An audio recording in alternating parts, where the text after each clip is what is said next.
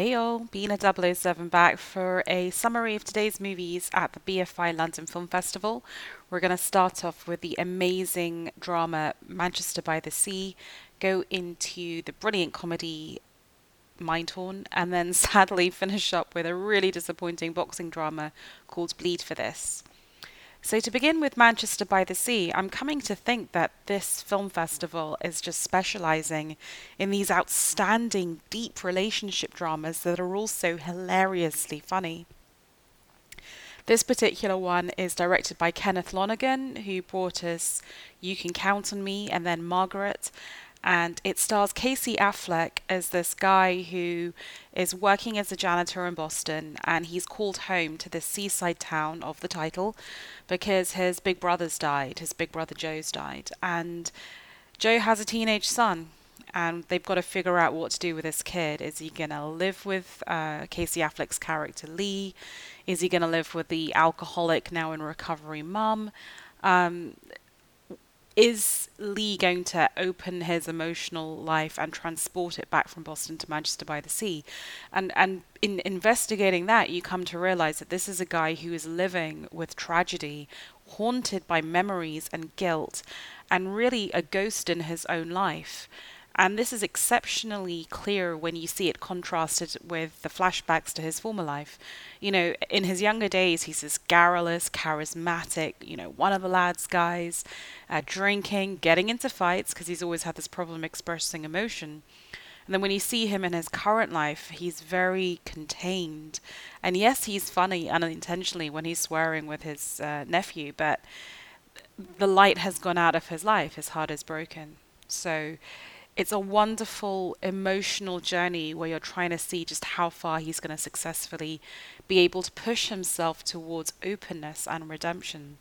That all sounds incredibly emotionally heavy, but in fact, this is a really, really funny film, and it's really funny because he's the character that Casey Affleck plays is playing against his nephew. And the nephew is played by ca- an actor called Lucas Hedges, who, if you watch the TV miniseries The Slap, which I thought was really well done, he's one of the characters in that, the photographer who has the incriminating photographs. But this, I think, is really Lucas Hedges's breakout movie role. It's really impressive. He's the opposite of Casey Affleck's character. He's the popular guy in school. He's on the sports team. He's got two girlfriends, count them two. Um, he seems to be taking his father's death really well. I mean, the father had congenital heart disease, so it kind of was expected. He's got great friends. They have great banter. So again, you've got the sort of the old past life Casey Affleck character and almost like a younger version of himself in the nephew, contrasted with the man that he is now, the shell of the man that he is now. They seem to have real, authentic engagement. They have a real relationship.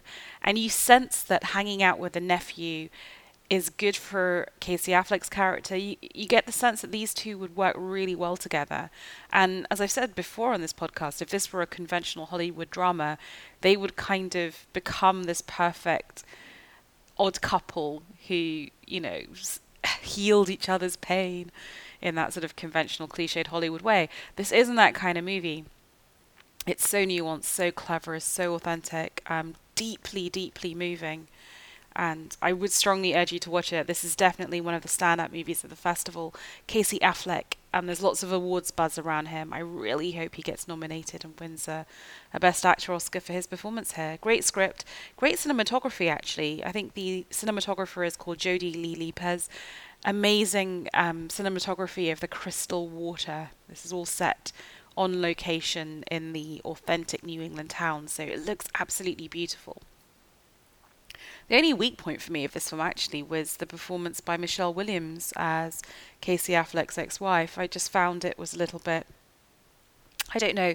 She does this thing, doesn't she, where she's just very tremulous and always very vulnerable and on the verge of tears. And she does that here, and it just, I don't know, it just felt a little bit out of place against a much quieter, more sort of deep performance from Affleck.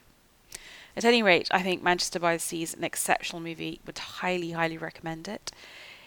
The film has a running time of 137 minutes and is rated R, I suspect mostly for the incredibly strong language. It played Sundance, Toronto, and London 2016. It opens in the USA on November 18th, in Canada on November 25th, the UK on January the 13th, and in Australia on January 26th. So, after the wonderful but very moving, very profound, kind of emotionally gut wrenching film that was Manchester by the Sea, I rolled into Mindhorn, which was just a brilliant palate cleanser. It's a short 90 minute comedy, British comedy, much in the vein of if you loved things like the Alan Partridge film or Hot Fuzz um, or Shaun of the Dead, you know, those British films that really love to play with genre and spoofing it, but still have a lot of heart, um, then Mindhorn is going to be the film for you. It, it's basically the team who brought us The Mighty Boosh, so obviously a must watch for any Boosh fans. So that's Julian Barratt and Simon Farnaby, who I just think are some of the funniest people working on British TV at the moment. But if you haven't heard of The Mighty Boosh, um, go see it anyway because it is just brilliantly funny. So basically, Julian Barratt plays Richard Thorncroft, who's this sort of washed up actor who back in the 1980s played a fictional TV detective called Mindhorn, who in this brilliantly spoofy kind of opening montage, like the one you had where you got the A Team's backstory, you learn that he was an SAS officer who was captured by the Soviets and has like this cyborg eye, which means he can always tell the truth. And it's a little bit like when you watch those Ron Burgundy movies. He's a man of his time, so he's very cheesy. He likes the ladies. Um, but when we see him in the present, he just hasn't done anything since.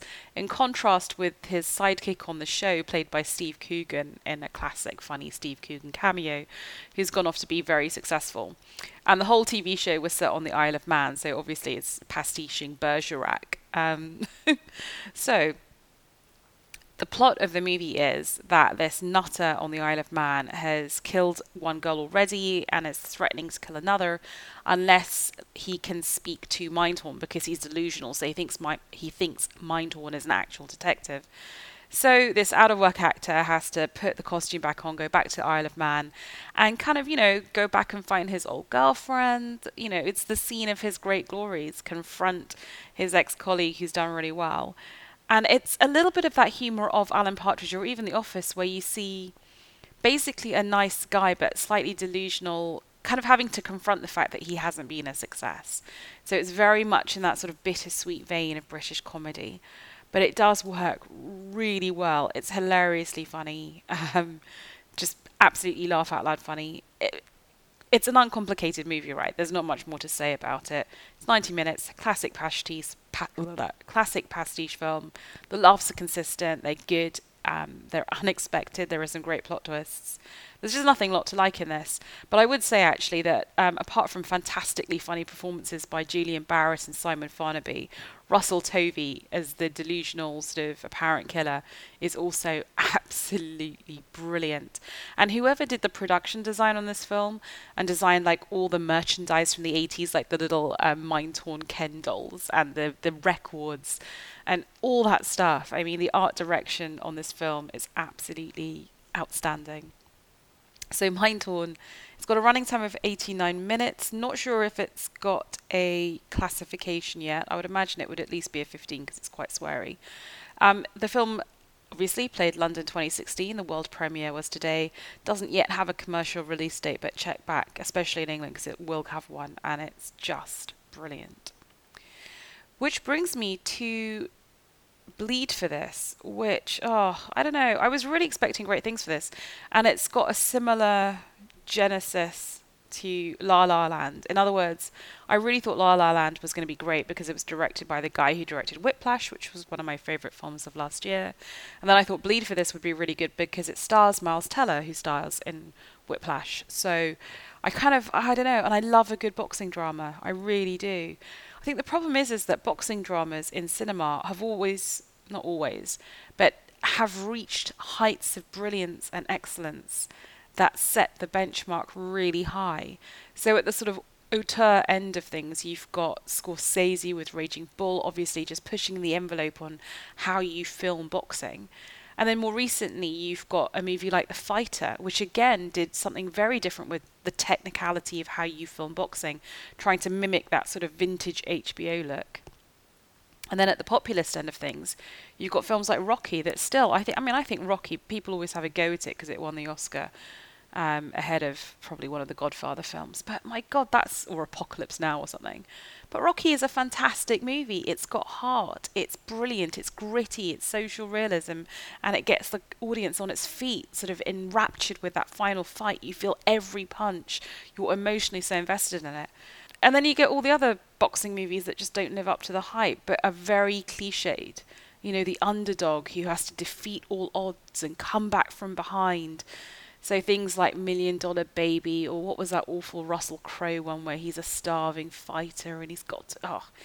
And there's always, you know, a shambolic, schlubby coach who's gritty and gets the boxer through it, and a and a beloved girlfriend who just sits there just being arm candy and supportive and you know typically especially even in a film of the quality of a fighter you have the loud family who are just chaotic and poorly delineated character just very cliched.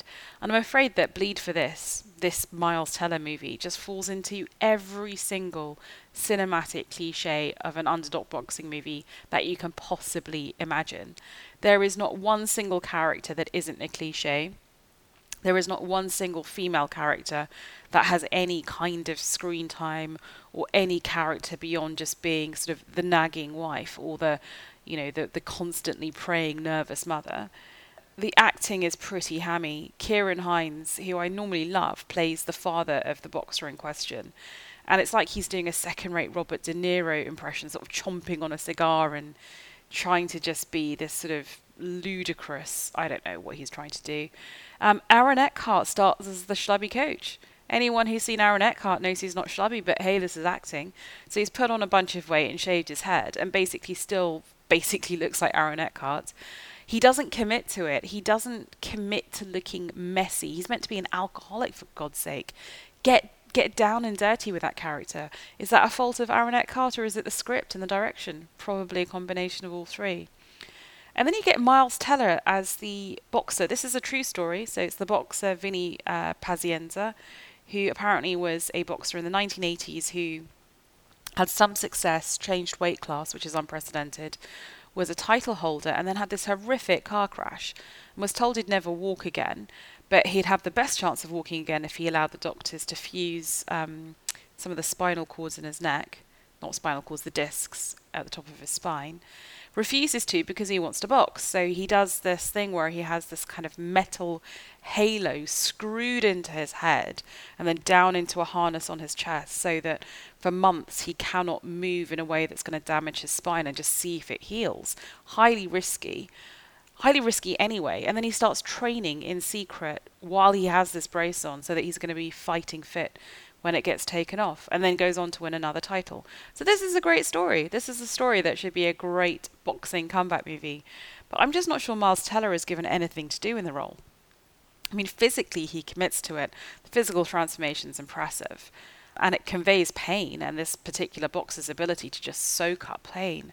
But we never really understand why. I mean, what is it that made him such a fighter? What is it that sustained him through this horrific accident? What is it that motivates him? I just don't know. It's not in the script, it's not in the performance, it's not in the movie. There's nothing in this movie that's not predictable. There's nothing in this movie that is new, that pushes the envelope of boxing dramas. So I have to say, you know, two enthusiastic thumbs down. I'm very sad to say because I really like the actors actors in the film. Um, so yeah, bleed for this. It's got a running time of 116 minutes in which nothing happens you're not already expecting. It's rated 15. Uh, the movie played Telluride Toronto and London 2016. It opens in the USA on November 16th, in the UK and Ireland on December 2nd, and somewhat bizarrely in Russia on February 16th, 2017. So thank you very much for listening. Um, if you see any of the films and agree or disagree with my take, feel free to get in touch on social media.